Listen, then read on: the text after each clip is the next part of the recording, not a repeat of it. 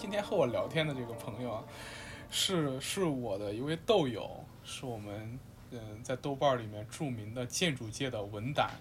尤旭东，然后我平时就管他叫东哥。对，然后他写过很多篇呃文章，都很给我很大的启发。然后这些文章体现出来他自己关注的一个脉络，就是中国的城市和公共建筑的建设。然后今天呢，我把他邀请过来，我们想想就这个话题展开一下探讨。那么现在就请我们的嘉宾做一下自我介绍吧。呃，大家好，我是尤旭东，呃，是一名独立的建筑撰稿人。这次在那个山西这边，感觉怎么样？呃，山西其实是一趟，嗯，其实已经是一趟计划了比较久的旅程。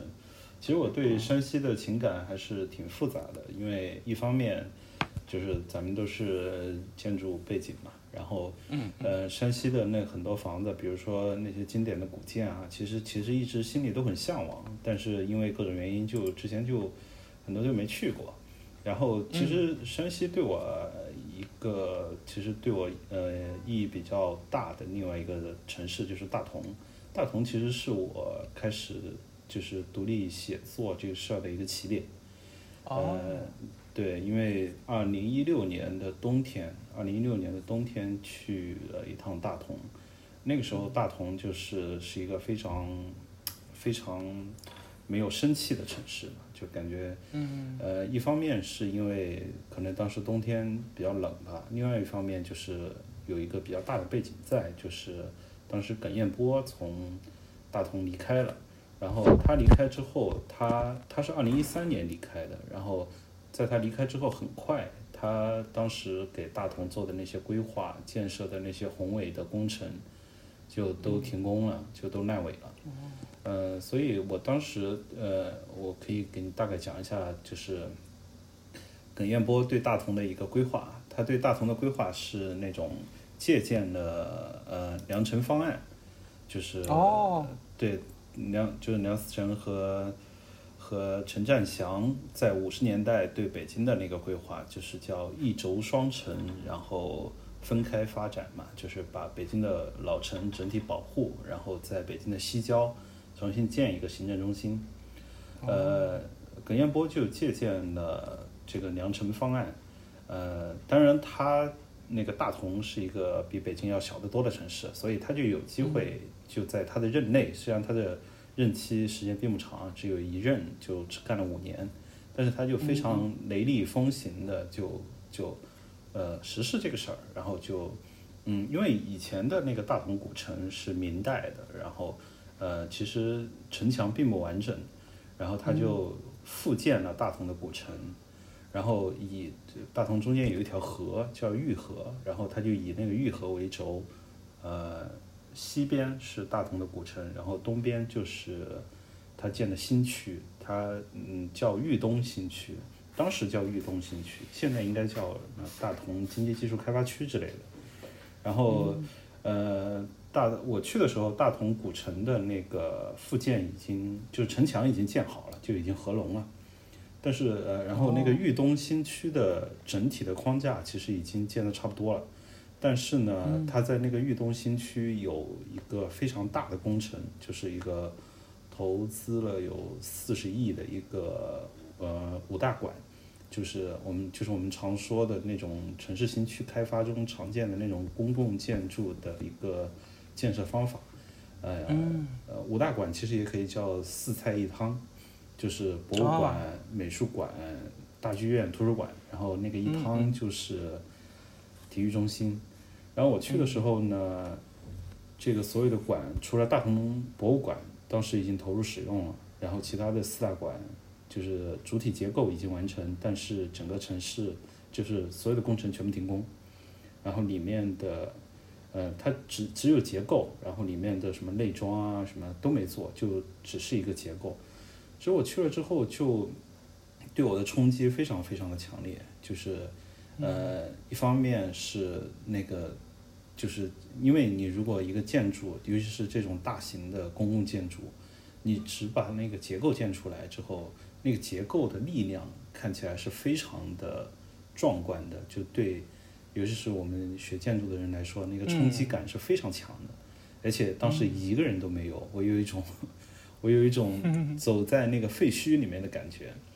哦，嗯，对，然后呃，从大同回来之后呢，我就觉得应该写一些什么，因为之前也没有人报道过嘛。然后我就写了一篇叫《大同市长》，嗯，那篇文章叫什么来着呢？呃，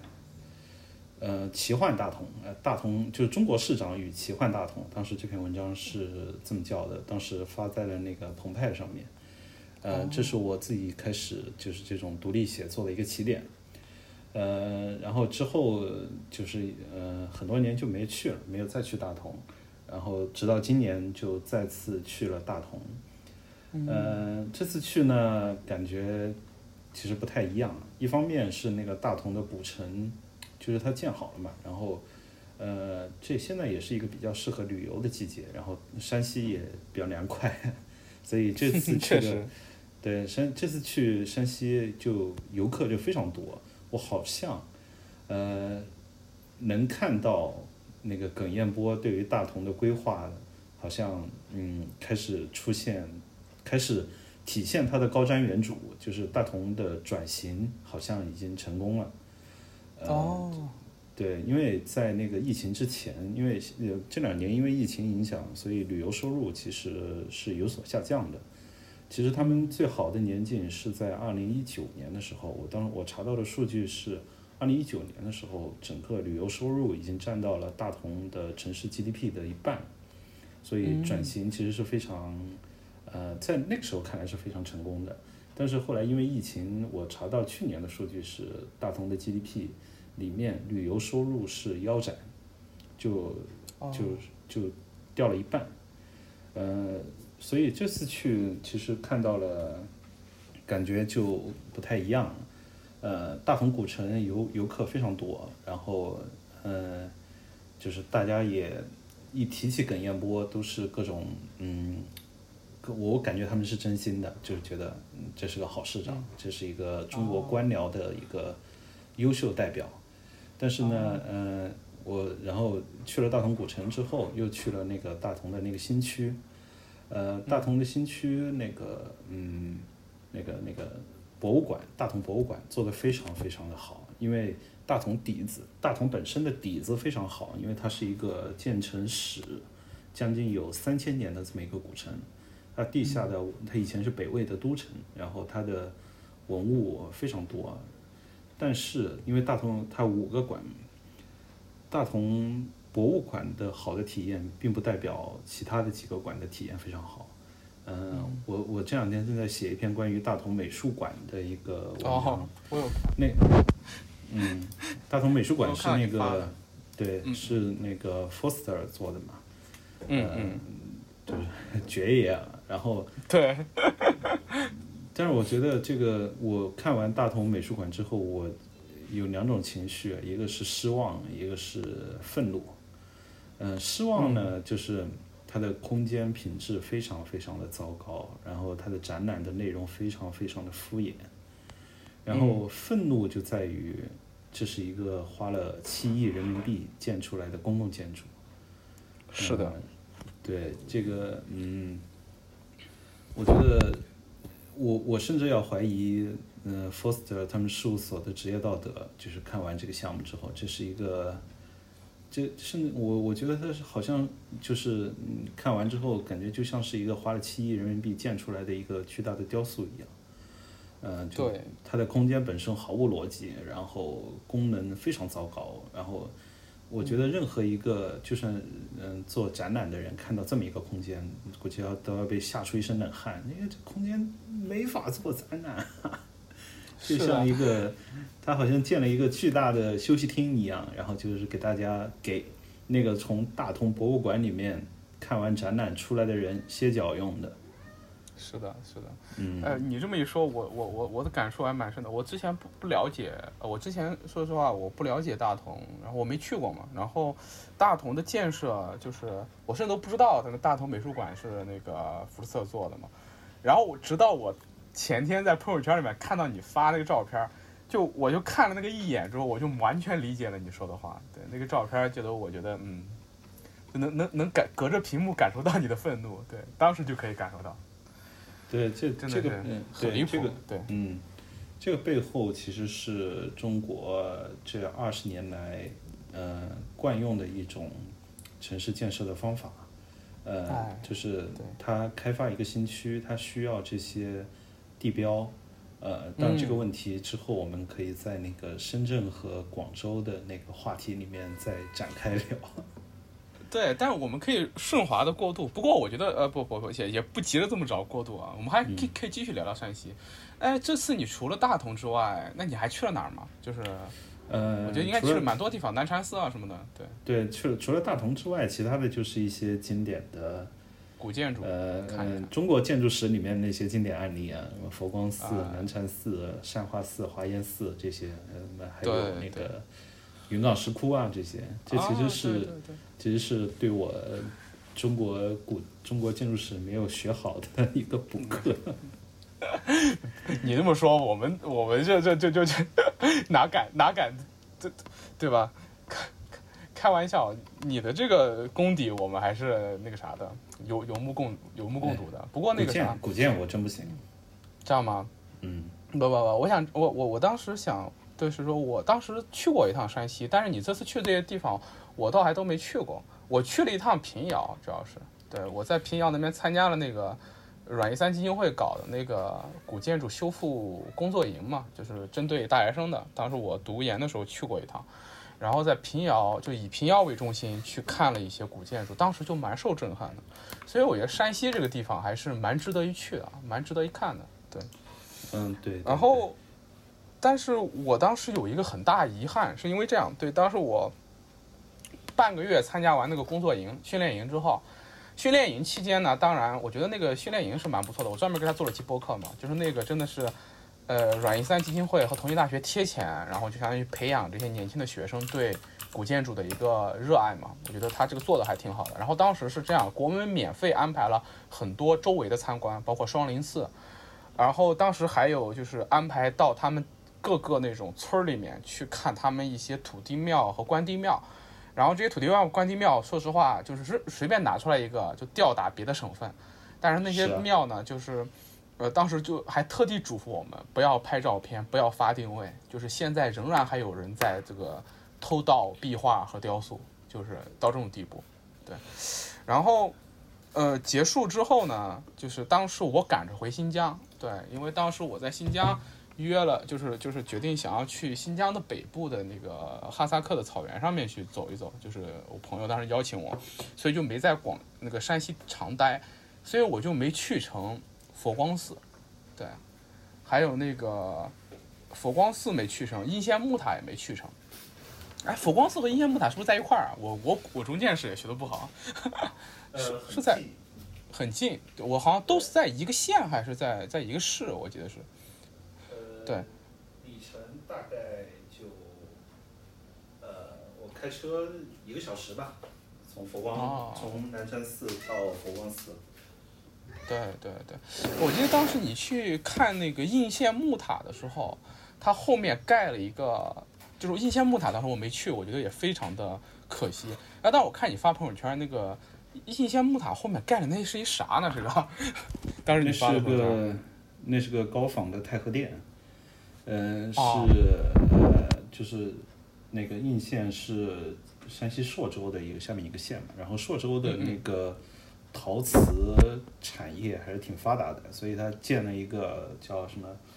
应县陶瓷文化宫。哦，就就属于那种嗯文化搭台搭台经济唱戏的这么一个一个一个东西。但是那个东西呢，对那个东西离山西离那个应县木塔特别近。对对。对，嗯，但是应县木塔因为它太高了，所以你在近距离你其实感受不到那个尺度感的。所以我当时为了拍那张照片，我就走了很远，然后爬到一栋楼的楼顶，然后看，我吓死我了。那个那玩意儿简直就是感觉就像，嗯，一个人站在那，他身后躲了一个藏了一个杀手在那儿的感觉。啊，你这个比喻我觉得非常非常妙，因为。首先那个应县木塔在中国古建筑中的古建筑中的地位就不用咱俩说了，这肯定是独一份儿的。对，嗯目前全世界最高的木塔嘛。然后我我虽然没去过，现在啊，现在还能还能还能给就是那个近距离参观是可以的，灯塔是不可能了，应该是。对，灯塔不行。对对，灯塔不可能了。然后，呃，对，一直没去也算是个遗憾。那将来有机会肯定是要去的。但是我就是看过他很多照片呀、视频呀，就从来没想到过他离他这么近的地方还有一这个 陶瓷文化宫，因为在照片上看还挺近的。对，照片上看还挺近的。嗯，因为它其实破坏的是整个呃应县木塔周围的一个城市肌理。因为、呃，我就是去应县木塔之前，我读那个呃梁思成当当年他们去探索那个去找那个应县木塔，他们对应县木塔的第一感受，他们当年就写，就是说，呃，在离应县木塔还有呃十里十华里就五公里的地方，远远的就看见应县木塔像鹤立鸡群一样矗立在应县的这个城，就是这个县城里面。但是这次去已经感受不到了，就是，呃，被呃，可能是因为周边建了很多高，呃，就是呃，也不能叫周边啊，就是已经感受不到当年他们的那个整个的一个城市格局，已经现在已经被破坏掉了。是的，对我我我刚才还在地图上打开了看了一下，对它周边的这个这个，而且那个真的在地图上看就能看出来是非常近的，对啊这个陶瓷陶瓷文化宫，对对，就在应县木塔后面。对，这个这个这个这个这个这个这个高仿的太和殿也有点太搞笑了，对 对。其实，其实说到这儿，我们其实就可以比较顺滑的进入到就是下一个话题了，就是这个为什么我们这些呃怎么说？你就像你就像有一类，就像你刚才说的这种文化搭台、经济唱戏的建筑，还有一类就是我们城市里面新建的一些大型的公共建筑，就喜欢搞这种太和殿 这种，对，就就不得不提到我们最近就是一件大事儿，对，一件一件一件建筑圈里面也其实也不算啥大事儿，我看是没引起什么波澜，就是那个国家版本博物馆的这四个馆的事儿，对，呃我们可以聊聊这个事儿，对，我对这个事儿的一个，我觉得这个事儿有两种完全不一样的讨论维度啊。其实，嗯嗯嗯，呃其实是有三个啊。呃，嗯嗯嗯它分的那个圈层其实还不一样，一个是我们比较熟悉的建筑圈，但是建筑圈的讨论其实是陷入到自己的一个一个小的领域里面，就是大家都在讨论，呃，王朔的那个呃王树王树的那个房子多么，我感觉大家针对的是他的，在这种嗯，就像是呃碰瓷、营造法式，或者是对于宋韵这个事儿的一个牵强的态度，呃，好像是在呃，就是感觉王朔好像背叛了这个他大家以前对他的印象一样，就觉得他是其实是一个中国古建筑或者是中国传统建筑文化的一个捍卫者。嗯，觉得他背叛了这个事儿。但这个事儿其实在我觉得啊在更大的层面上来说是没有多大意义的。呃，这个是属于呃那种我们自己这个小圈子里面的一个，就像是呃那个呃就是就是就是深究这个事儿嘛，其实意义不大，因为这毕竟是一个其实是有更大范围内的一个事情的一个讨论的意义在的。一个是这个项目本身的，就是就是这个版本馆本身存在的意义，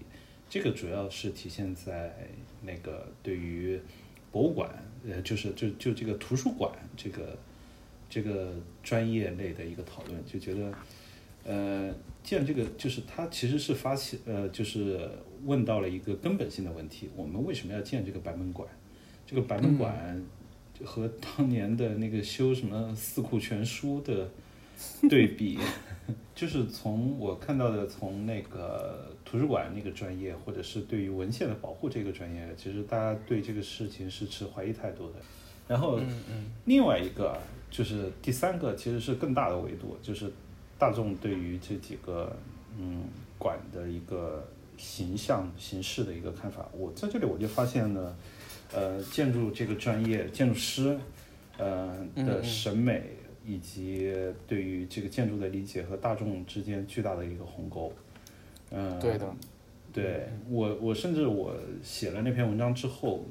呃，有些评论就觉得，呃，这种国家级的建筑不就应该修庙堂吗？修庙堂式建筑，我，然后好像大家都还处在一个没有启蒙、没有开化，然后对于现代主义、对于现代的建筑形式没有一个基本的认知的这么一个状态。嗯，我想起那个之前，呃。就是贝聿铭，他当年，呃，就是嗯，就像是他当年就是七十年代的时候，中国邀请他过来做一个设计，做一个建筑的时候，当年因为最早的邀请是邀请他在故宫附近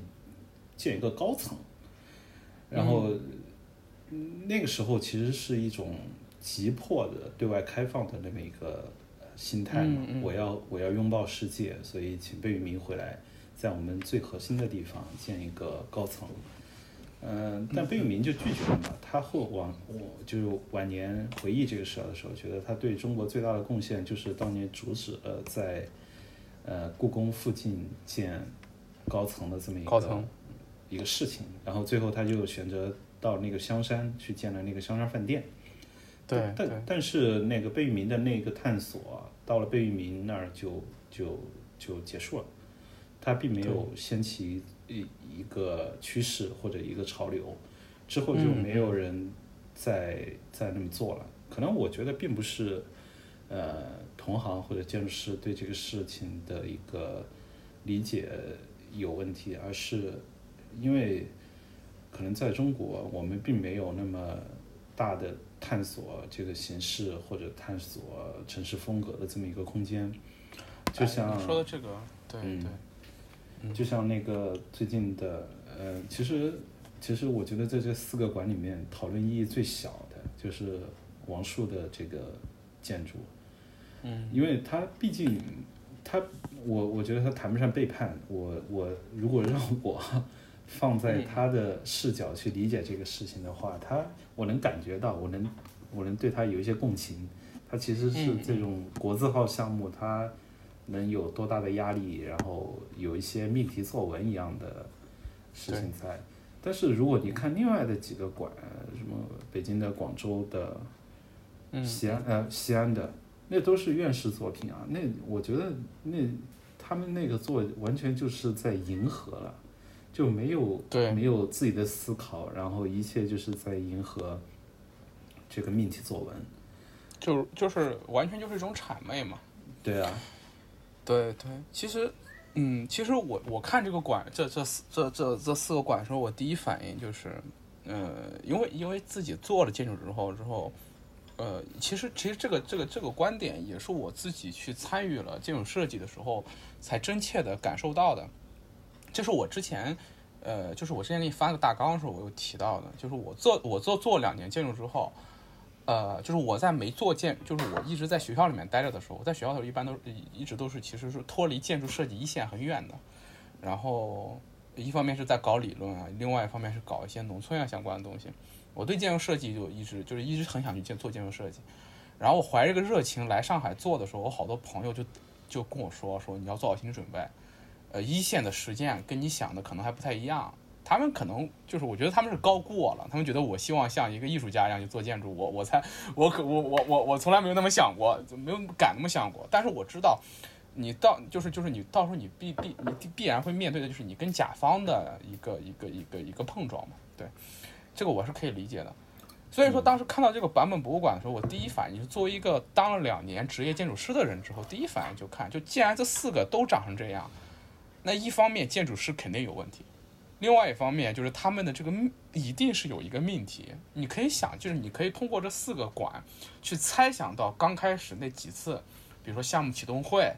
呃，几次什么所谓的什么什么什么各各种各种，肯定之前有很多会议，还有很多那个甚至都不一定是不是交流了，可能都是单方面的传达。我们可以设想他当时拿到那个任务书是什么样子的，我们甚甚至可以猜出来里面用了什么词儿。所以说，那在这个过程中，我完全可以理解你刚才你说的，就是说你对王树的那种他在这个过程中的那种共情，我觉得是完全可以 get 到的。然后同时，另外那三个馆呈现出来这么一种非常趋同的，而且是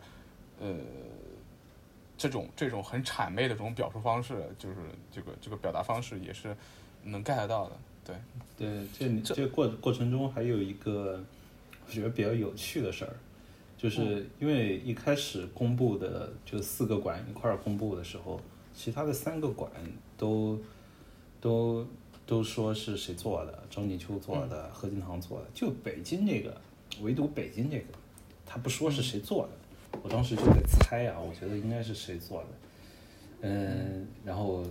后来通过一些小道消息打听到啊，原来是庄维敏院士做的。啊，好吧，我还有点震惊呢，说实话。啊，嗯，我我我并不意外，因为嗯，因为庄院士，我之前对他印象挺好的，但是他嗯，他去年的时候，他是去年评上院士的吧？然后在他评上院士之前，他还做了一个很重要的项目，叫香山革命纪念馆。呃，我我的感觉啊，那个香山革命纪念馆就是他的一个院士这个头衔的一个投名状。这么一这么一说就 make sense 了，对。哎，是我说我还有一点点小意外，对，但是但是后来一想，也在情理之中，对，真真的是，哎。我我我我之前我还猜呢，我觉得做这个项目是不是王树要参评院士？哎哎，你别说，我觉得还真有可能。嗯，真有这种可能，有这种可能。呃，对，你说过了两年之后，王树变成院士之后，我觉得也不会不会不会不会惊讶，因为他毕竟对吧？为国争光了嘛？看他跟豆浆谁成谁先谁先谁是，哎，落了投名状了嘛？对，纳了投名状了，确实确实。嗯，我觉得我们刚才说的这个东西之后，这个东西之后正好就就就就就碰到了你刚才说那个点，就是你刚才说你写那篇文章，因为你那篇文章你我看你主要在知乎和那个豆瓣儿，豆瓣哎，你是现在主要是在豆瓣和知乎这两个平台发对吧？现在你的文章。嗯，对，对，就是你个人的文章在这两个平台发，然后可能还会有一些平台的邀稿、约约稿，应该是这样的。对，这种文章平台，就算我投过去也发不出来的。哈哈，也是，对，正儿八经的媒体还是有那个上面的压力的，对，嗯，那个，但是然后你你你你你得到那些评论，就是我当时没有细看你的那些就是知乎和豆瓣上的评论啊，但我可以猜得到。就像你说的，有些人认为庙堂就是说，这庙堂就就应该就该搞成这样的，就这一类的建筑就应该建庙堂，对吧？当时当时就有很多人这么说。我当时听到这个时候，其实我还没有那种太多的惊讶，因为什么呢？就是说，其实这也是我的一个个人的感受啊，就是我我读那个我读大学是在二零一二年。我不知道你比我高几届啊？你是哪年？我是二零一零年。你啊，你比我高两级，高两级。对我一二年读书，其实一二年是中国建筑就是那个怎么说，呃，建筑学的一个怎么说黄金时期？对，黄金时期。就是它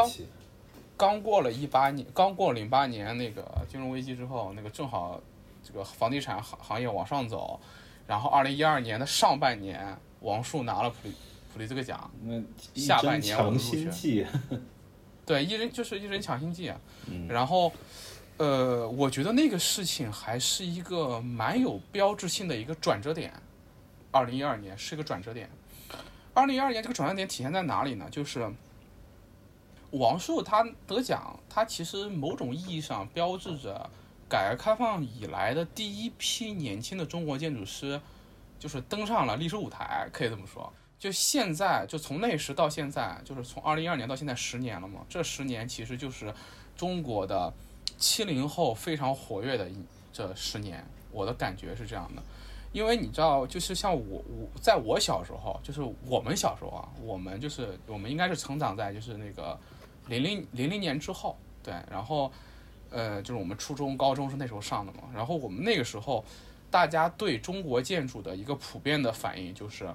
国内的丑，国外的怪，就是就是说，就是我们自己搞这些东西很丑，就是那个。然后国外搞的这些东西呢，就是比如那个时候，就零零八年前后是大量的国外建筑师来国内做设计的一个高潮嘛，就是从那个鸟巢到那个国家大剧院呀，到那个中央电视台的那个呃大厦呀之类的。然后当时我们都都在这个这个碰撞中不断的往前走，就觉得这个对对这个形式有这么一种迷茫嘛。然后。呃，到了二零一二年之后，我就我们就明显能感觉到，就是这个国内的七零后这批建筑师，就慢慢的有话语权了。然后他们开始有一些自己的探索，然后这些探索当然也有一些很不错的成成果。但是在最近这几年，就是我不知道这个时间节点怎么怎么怎么怎么定义啊，就感觉就在近三四年或者近四五年的时候。呃，我的一个感受是，就是建筑师经过了十年的探索，就是这些七零后经过了十年的探索之后，我们仍然在迷茫。就是我们这个建筑师，我们圈内依然在迷茫，我们依然不知道一个好的形式是什么样子，然后或者说我们依然不知道，就依然不能走得很笃定，然后我们依然还在这个探索中。我我不觉得这个迷茫和探索是有问题的，我觉得。有这种迷茫和探索，其实其实有这种不确定感，其实我觉得是是一种好事，在某种意义上是种好事。对对，尤其是这种八零后的年轻建筑师开始慢慢成长之后，大家仍然有这种迷茫感，我觉得其实是好事。但是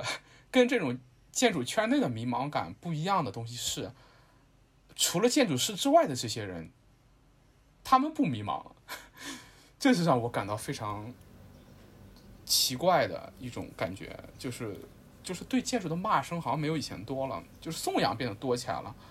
就是无论是一些商业建筑上面，还是一些纪念性建筑上面，你能感觉到官方和民众他们似乎达成了某种共识。对，只有建筑师还在迷茫。对，不知道对这种你你的观察和你的看法是什么样子？对，这这这这这这些东西。呃，我觉得这个事儿，我觉得这个事儿有两方面的原因可以。可以说，一个呢，其实是整个呃职业环境的恶化，这个是一个我觉得是一个周期性的。就像那个我们刚上学的时候，那个时候建筑啊、土木啊，那是多好的专业，那个大家都想进，然后觉得未来就业前景异常的好，这就其实是是一个很简单的一个经济上面的一个常识，就是供过于求了，然后等。这批学生出来了之后，突然发现这个市场上没有那么多项目可接了，这个整个是一个，就造成了这个专业出来的人，大家可能就没有那么多活儿可以做了，然后生存环境，这是一个生存环境的恶化。然后另外一个就是你刚刚说的那个七零后这一批建筑师，在那个呃，不管是形式啊、类型啊上面的各种探索啊。它并没有在官方或者体制的环境中获得认可。嗯，就像我们觉得比较好的，其实王树，包括王树，他并没有在那个官方的体系内获得认可。他的那些，对我甚至我我之前有一个很深切的体验，就是我去那个，比如说王树的代表作宁波那个博物馆。我在我在里面转了一圈，包括去文创店，包括去各种，我没有找到王叔的名字，一个字都没有，他们就完全不提他，呃呃，因为在那边江浙那边，包括良渚，呃，还有很多其他外国建筑师的作品，在那那些建筑上面，比如说安藤，我们之后会聊到这个安藤的房，安藤的名字好像成了那些建筑。一个刻在门扉上的，就就是刻在门头上的一个标志。我很自豪于我的方，我的建筑是安藤忠雄设计的，但是王树就不是，包括张永和，包括马岩松，他们都没有获得体制上以及官方的各种认可。呃，我觉得这也是一个呃迷茫的原因吧，就是他们在我们专业类的地位，在同行眼中的地位很高，但是在呃就是就是这个整个社会的大环境里面，他们是 nobody，、然后远不如那些嗯，比如说西安的那个张锦秋，或者是何敬堂他们的呃获得的认可以及他的地位有那么高。当然，这和那个我们的那个行政的级别有关系啊，因为院士真的是非，常好用。是的，然后，嗯，然后另外一个就是，哎，我刚刚想说什么来着？嗯，另外一个啊，对，就是刚刚就可以再回到那个中华现代帝国式建筑的这个话题。这个话题的起源就是来自于二零，就是上海世博会何敬堂做的那个中国馆。对，他就我觉得这起了一个非常糟糕的一个一个一个题目啊，这当然和那个我们的建筑史的教育以及那个呃，就是梁思成构建的那个中国建筑史的叙事逻辑有关系啊，就是呃，因为我这次去看去山西，我一看了那个佛光寺嘛，那个呃斗拱真的是非常非常的雄大。然后斗拱就变成了中国建筑的一个标志，或者是它的代言人。就是你只要把你的斗拱或者你的屋顶抽象出来，就可以代表整个中国的建中国建筑史的形象，或者是中国建筑的形象。然后这个东西就被抽象成了上海世博会的那个中国馆的形象。然后那个东西在官方或者是在呃。主流的叙事逻辑里面就获得了获得了非常大的认可。虽然那个在专业内，他的那个大家对这个东西有很多怀疑。再然后呢，就是就是整个社会的大的环境以及这个民族主义抬头之后，嗯，他就更需要这个建筑这个事儿来为他来来证明。然后我们就能看见，呃，建筑史里面我们推崇的那些。格局那些形式就变成了现代中华帝国式建筑的一些基本要素。对对，我觉得你这个视你你刚才说的这两个视角，我觉得都还都还怎么说，都还蛮蛮敏锐的，都都都都都就是在一一定程度上解答了我疑惑。就是就是就是说，呃，其实很多人都认为，包括现在一些年轻的小朋友可能会觉得。王树是经过国家盖章的，大家都会觉得他可能他是不是某某种意义上是被官方收编的，但其实就是能明显感觉到，就像就像你刚才这么一说，就王树他的这个地位，他是在他从来没有被主流主流叙事认可过，对，而其实这一次就是这个版本馆，其实可能在某种意义上是一个，对，我们可以拭目以待，看后面的情况会怎么样发展，但它可有可能是一个。神奇的转折点也不好说，对吧？那么其实，其实我们刚才刚才说了这么多，呃，有点就是说，我们还是站在我们自己的这个建筑师的视角啊，就是说，我们站在这个我们我们首先有个预设，我们认为七零后这这群建筑师的探索是呃有意义的，而且它真的是有意义的啊，他到现在的这种迷茫，我觉得是没问题的，他也确实是没问题的，呃，这是一方面，但其实就是说，但是他他们这种就这个整个七零后，他们可以说是。我觉得他们是改呃第一批，就是第一批睁眼看世界的中国建筑师，而且其中有相当一部分是中国第一批去怎么说自费留学，去国外去看看国外的建筑发展到什么样子的建筑师，对吧？就可以这么理解，他们是第一批睁眼看的。然后，但是其实我我们可以从另外一个视角来看。建筑师就是这些七零后建筑师的建筑，一方面没有受到主流叙事的认可，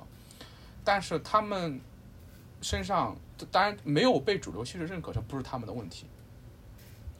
呃，但是他们身上有没有问题呢？就是我觉得其实还是有问题的。这里其实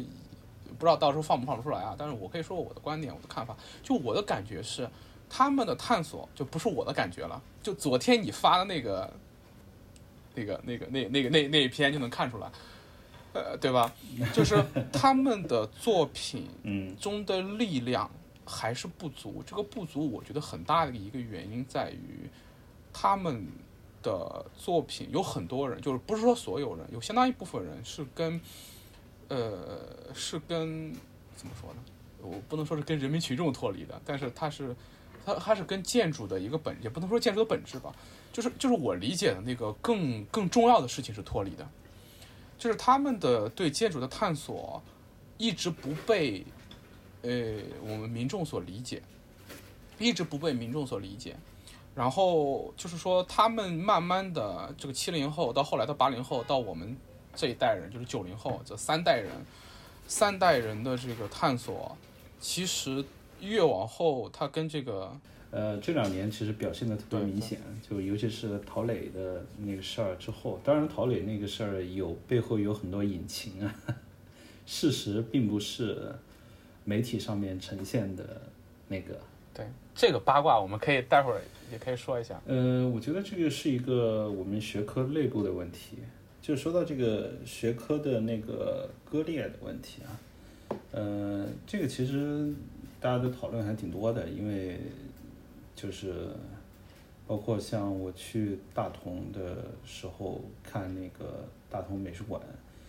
呃，一个是我觉得是我们的教育的问题，就是呃，就是让那个学生在学习阶段，就他好像就在一个乌托邦里面，或者是一个花园里面、温室里面一样，嗯就不会接触到这些真实的利益冲突啊，或者是呃，它是剥离了那个，它是一个剥离了那个意识形态和和真实场景的一个乌托邦，然后就专注于训练形式，嗯、就对现实的世现实的世界无知无觉。另外一个就是，呃，我还是得说意识形态，就是建筑其实是意识形态的一个非常重要的一个载体。嗯、对，就是嗯，甲方包括当权者以及投资人，他都想通过建筑来彰显自己的意志，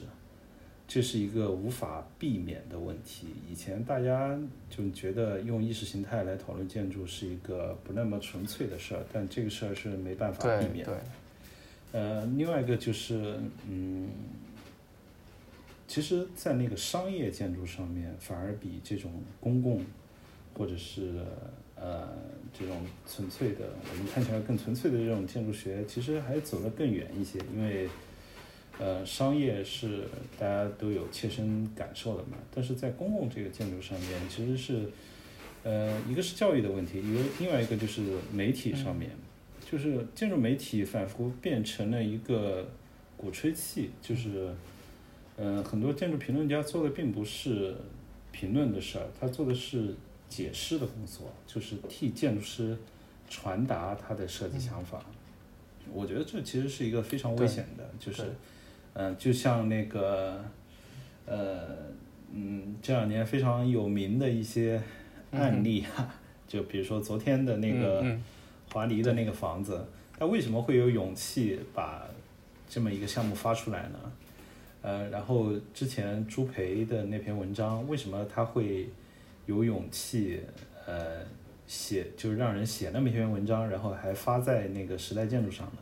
我觉得就是好像是媒体环境给大家的一个错觉一样，大家对这种吹捧或者是解释性的工作没有，呃，只能是一个呃。大家私底下发牢骚，然后不敢在公共场合表达意见的这么一个状态，让他让大让让嗯，我不知道怎么说，让大家让他们更嗯肆无忌惮，或者是别的什么，就变成了非常恶劣的一个呃媒体环境。对，呃，他他们做一个糟糕的房子，也不担心批评，因为没有人会批评，所以就最后就变成了，嗯，你刚说到的那个，呃，行业和大众越来越远，然后就建筑师们就关起房子来，一群四五四五十岁、六十岁的黑衣服中年男人 在那互相互相说各自的好。对对，哎，你刚才说的这这一部分，其实我总结一下起来，其实就是三点，就是第一个就是我们的学校的教育过于关注形式的训练，而忽略了建筑更多的复杂维度。我可以这么理解，对吧？我觉得这一点是非常非常对的，我非常认同的。呃，可能是因为我自己的形式训练受的不是很好，呃，确实是这样，因为我的本科。呃，是形式训练这一块是非常弱的，然后我自己到现在的形式训练还是不行，自己也是在努力给自己补这个课吧。但但是但是但是恰恰是这样，我能看到它的危险。呃，昨天，昨天我另外一个朋友啊，就是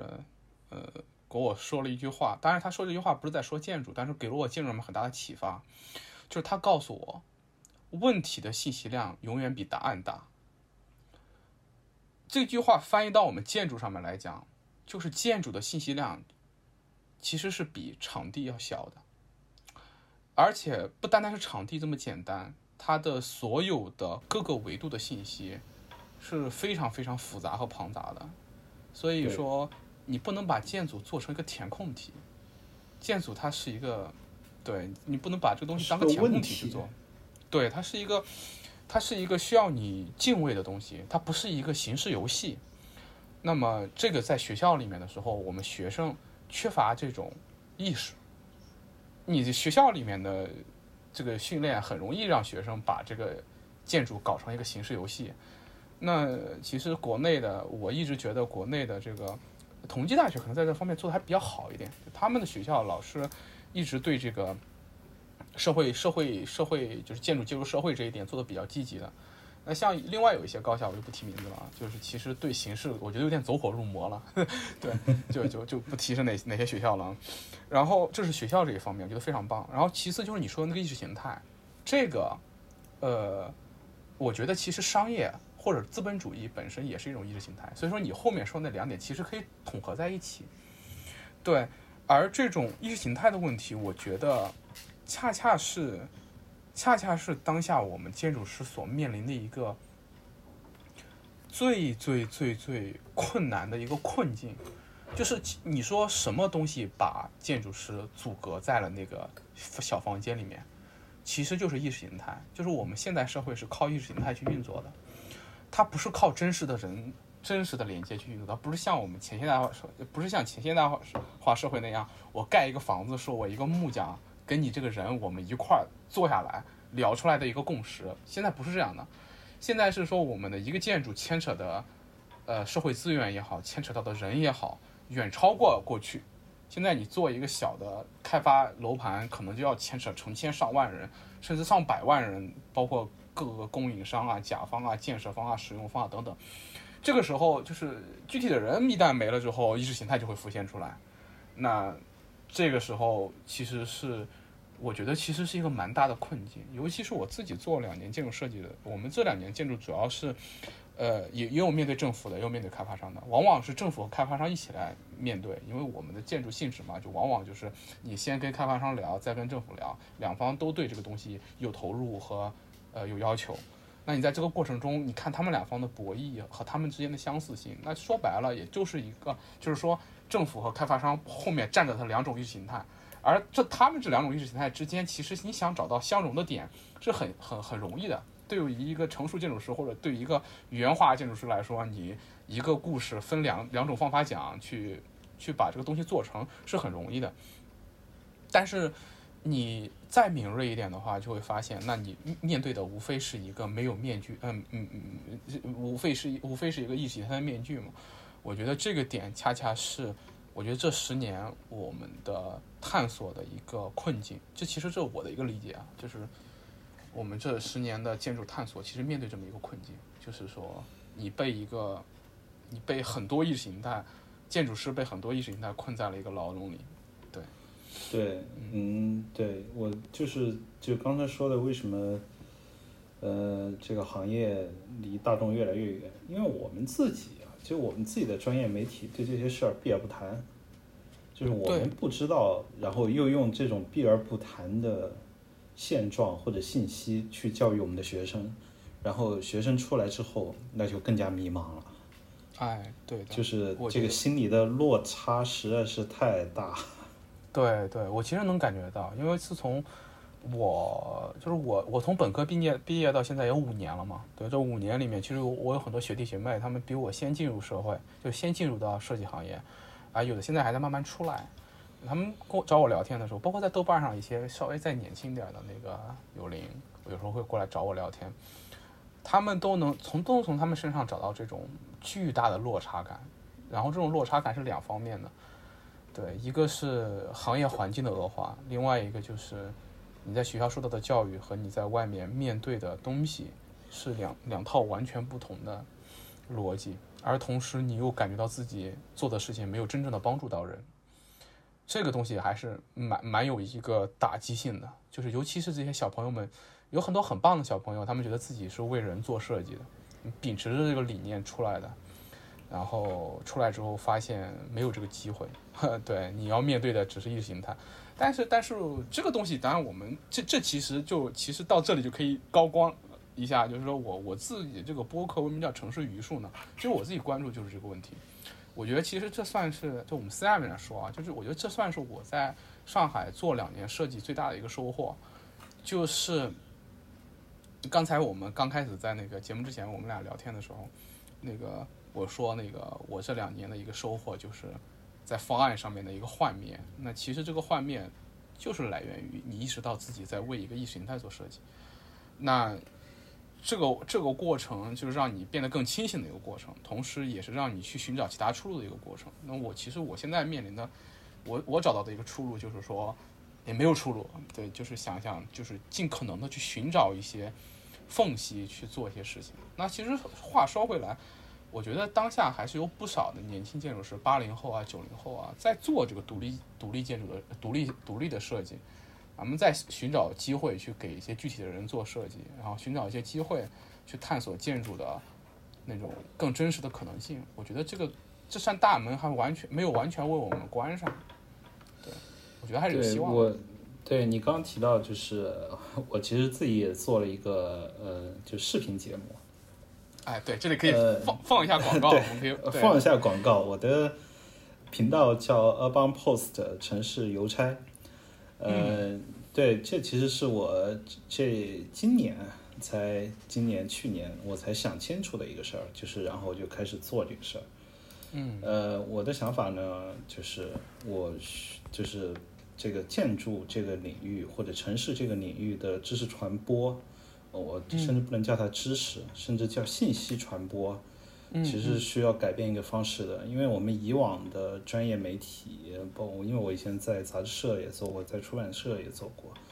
大家的做事的方式都是，嗯，面向的都是同行，都是在都是在讲同行才能听懂的，然后这就到造成了越来越隔阂，然后出现各种牛鬼蛇神一样的内容，所以，所以我我现在的呃方式就是。我给大家讲故事，讲讲那种设计的故事，讲城市的故事，然后用大家能听懂的方式，把这背后的那个，呃，什么是好的，什么是呃糟糕的，然后呃这个东西是怎么来的，然后这个东西背后牵扯到了这个决策的过程，呃，对它最终的。成果就是它最终的成果是由哪些力量来决定的，然后这个呈现的成果或者呈现的面貌，今后会有哪些好的方向，或者是更呃未来的隐患，这是我想做的一个内容的方式。当然，最重要的还是就是大家能听懂，就是大家知道。这个东西是怎么回事？而不是建筑师里面，建筑师很多，现在很多建筑师阐述自己的项目，给你上来给你写一首诗，你上来就懵了。是的，哎，对，然后这里就可以可以可以给大家安利一下这个节目，这个节目应该是在 B 站上面，叫《城市邮差》，对对对，对吧？对，然后回头我们可以把那个链接放在我们的 Show Note 里面。然后我其实也是这个节目的一个观众，对，现在这个。我记得粉丝量已经蛮大、蛮蛮蛮大的了。哎，嗯，对对对，那个，嗯，就是节目的数据还是让我很振奋的。对对对，挺好的。我觉得这个其实是，我觉得这其实是很必要的一个东西，呃，尤其是怎么说，就是我们之前在陶磊的那个项目的出来的时候，当时有一种声音说出来，就说我们建筑师要肩负，要就建筑师或者说是那个建筑的学者要肩负起教育民众的这么一个责任。当时其实这种说法有点怎么说，有点高高在上，但其实它不一定是一种教育，它应该是一种互相看见，就是。就是我们要有一种，就是我觉得建筑师和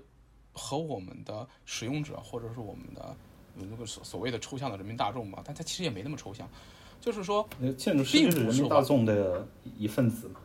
对你也是以其中一份子，而且它是完全有机会互相接触的，这个这个媒介其实就在我们身边，就是我们身边的建筑，这个建筑是被建筑设计出来的，然后你再使用它，而且建筑师也不仅仅是这些。圈子里面的学术建筑师，我们中国的建筑师的数量是上万，是以万为数量级的。我觉得，其实这个东西我们就是需要有一个互相被互相看见的一个过程。而且我觉得，呃，普通的民众大家是对建筑是有热情的。你看，大家这么喜欢爆改自己的出租屋，这么对自己的居住环境，大家是有这个是愿意去看的。他只是缺缺乏这么一个渠道，或者是。只是在现代的当下的这种、这种、这种、这种城市啊，或者这种运转的体制下，我们可能这个东西被暂时的，我觉得它是被暂时的遮蔽了。那其实是我们其实是有机会互相看到彼此的。我觉得像像城市邮差这种这种方式，我觉得就很好，就是其实就是一个呈现。我觉得这种呈现是非常有力量的。对对，就是它会让让我们这个普通的就是非建筑学的人能知道建筑是怎么。